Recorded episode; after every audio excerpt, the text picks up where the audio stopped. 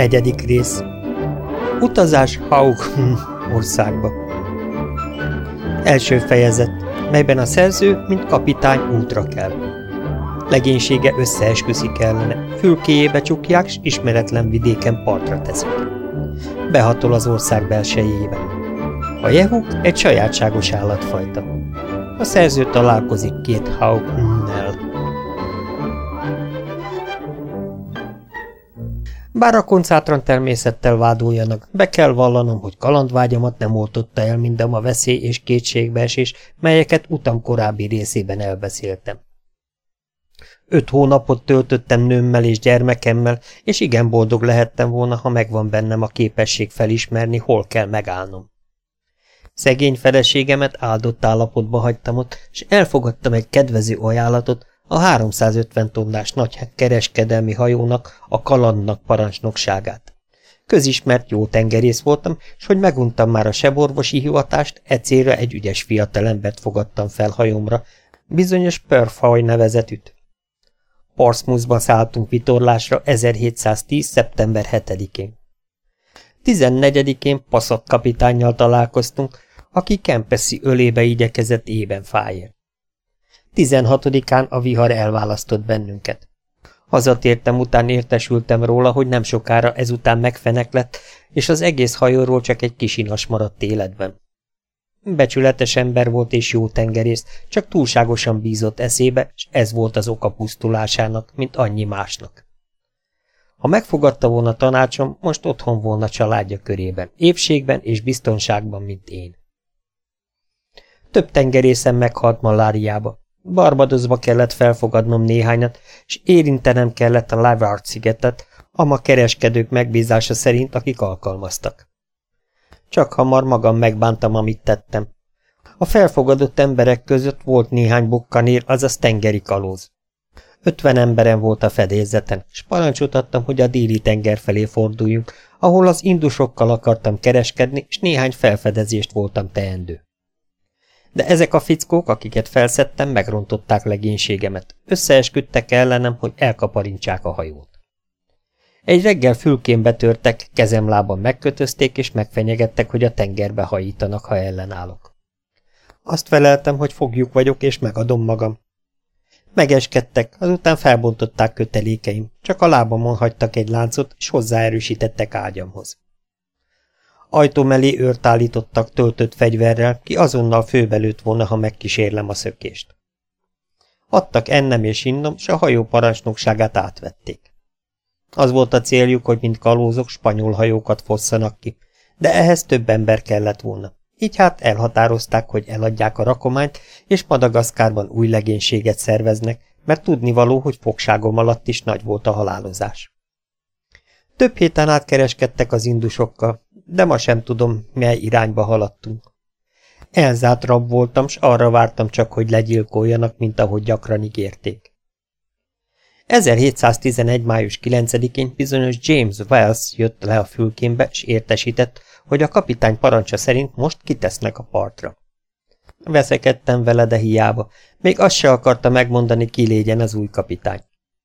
Belöktek egy mentőcsónakba, még csak annyit sem engedtek meg, hogy felvehessem legjobb ruhámat s néhány fehér neműt. Fegyvert nem vihettem magammal. Nem motoztak meg, volt annyi becsület bennük, s így zsebeimbe pénz maradt és néhány apró tárgy. Mint egy fél mérföldet eveztek velem, s aztán kitettek a partra. Rímálkodtam, mondanák meg, hogy hol vagyunk. Esküdöztek, hogy maguk se tudják, és hogy a kapitány elhatározta, hogy a legelső helyen, ahol földet érünk, megszabadult tőlem, miután a rakományt úgyis eladta már. Visszaugráltak a csónakba, ajánlották, hogy fussak el, nehogy az ár elkapjon, s búcsút vettek tőlem. Kétségbejtő helyzetemben mit tehettem egyebet? Kigázoltam a sekély vízből, s egy kis dombra ültem pihenni, s gondolkodni. Kisé magamhoz térve megindultam befelé azzal, hogy az első vad, akivel találkozom, majd csak megkímél, ha életemért kösöntyűket, üveggolyókat s más csecsebecsét ajánlok fel. Tengerészek rendesen ellátják magukat efélével. A vidék hosszú fasorokkal oszlott részekre. Vetést is láttam, de nem voltak szabályosak. Minden magától nőtt, magas fű közt jártam, előttem árpa földek terültek. Óvatosan s körülnézegetve haladtam, nehogy meglepjenek, vagy nyillal lőjenek le hátulról. Egyszerre kitaposott úthoz értem. Váratlanul bukkanva emberi, ló és tehén lábak nyomaira. Majd több állatot pillantottam meg a mezőn, s néhányat a fák galjai között. Nagyon furcsa formájuk volt, annyira megleptek, hogy hirtelen egy sövény fal mögé húzottam, s onnan szemléltem azokat, amik közelebb kerültek hozzám, s alkalmat adtak beható vizsgálatra. Fej és mell sűrű szőrrel borítva, a szőrzet hol bodros, hol hosszú és lecsüngő, szakáluk is van, olyanféle, mint a kecskéknek, hátuk közepén vastag hajpamat húzódik, ugyanez a lábakon és lábfejeken. Testük többi része csupasz, s piszkos barna bőrük látható. Farkuk nincsen, s a combok szőrtelenek, kivéve hátul. Ez nyilván arra való, hogy kényelmesen üljenek a földön. Leggyakrabban ebben a helyzetben láthatók, vagy fekve, vagy gyakran hátsó lábukon állva. A fákra oly gyorsan másztak, mint a mókus. Első és hátsó lábukon hosszú, hegyes és horgas karmok szolgálnak e célra. Gyakran ugrottak a levegőbe, és feltűnő ügyességgel kergetőztek. A nőstények valamivel kisebbek párjaiknál, fejükről hosszú hajzat fityeg, arcuk csupasz, valamint egész testük is, kivéve a nemi tájakat. Melbimbójuk két melső lábuk között csüng le, s gyakran csak nem a földet éri, ha járnak. A hajuk színe különböző, barna, vörös, fekete és sárga. Mindent összevetve soha életemben nem láttam milyen visszataszító állatot, mely első pillanatra természetes ellenszenvet keltett bennem el annyira, hogy undorral s megvetéssel felálltam. Megelégedvén e látványt, s folytattam utamat a kitaposott ösvényen, remélve, hogy valamely indus házához vezet. Alig tettem néhány lépést, midőn szemtől szembe kerültem egy előbb leírt teremtéssel. Egyenesen nekem jött. Megpillantva engem, a rút szörnyetek bosszus fintorokat vágott. Megállt és hülyén bámult rám, mintha sose látott volna még ilyet. Felemelte egyik melső patáját, nem tudom kíváncsiságból vagy rossz akaratból-e, de nem vártam meg, míg hozzám ér. Felkaptam vadászkésemet, s lapos fejével rávágtam körmére. Éllel nem mertem támadni, attól tartva, hogy a benszülöttek felbőszülnek ellenem, ha megtudják, hogy megöltem, vagy megnyomorítottam holmi házi állatot. A bestia visszakapta kezét, s oly hangosan bömbölt, hogy a szomszéd földről mint egy negyven társa odaugrált üvöltve, s pofákat fintorgatva felém. De én egy fatőrshöz futottam, s megvetve hátamat a tört magam előtt lóbáltam, hogy távol tartsam a bestiákat. De néhány átkozott fajta elkapta a fa ágait, felkúztak a fára, s onnan fejemre rondítottak. Alig kerültem ki az adagokat, hozzásimulva a fához, s így aránylag még jól jártam, csak rettentő bűzük folytogatott. Nagy bajom közepette egyszerre csak látom, hogy az egész társaság eliramodik. Olyan gyorsan, ahogy a lába viszi. Kimerészkedtem a fa alól, s kikémleltem az útra, hogy lássam, mi rémisztette meg ennyire a bandát. De csak egy lovat pillantottam meg. Csendesen és nyugodtan sétált. Úgy látszik, ez riasztotta el őket. A ló meghőkölt egy pillanatra, mikor közelembe került, csak hamar összeszedte magát, s a csodálkozás kifejezésével szemébe egyenesen arcomba nézett. Kezeimet, lábaimat vizsgálta, s többször körüljárt. Nem állhattam odébb, mert elzárta az utamat, bár viselkedésemben semmi támadó vagy erőszakos nem volt. Inkább valami szokatlan szelítség. Percekig egymásra meredve áldogáltunk, végre kinyújtottam a kezem, hogy megveregessem a nyakát. Füttyentettem is, mint a lovász gyerekek, mikor idegen lovat zaboláznak. De ez a ló kedveskedésemet némi megvetéssel fogadta. Megrázta a fejét, s homlokát leszegve jobb melső lábát gyengéden felemelte, s szeliden, de határozottan eltolta a kezemet. Aztán háromszor vagy négyszer nyerített, de oly sajátos tagolt ütemekben, hogy csak nem azt kellett hinnem, a maga nyelvén beszélt valamit. Még így bámultuk egymást, más ló lépdelt oda. Szembefordultak, s jobb patájukat felemelve összeütötték, majd több ízben nyerítettek, de annyiféle hangon, hogy csak nem tagolt beszédnek tűnt.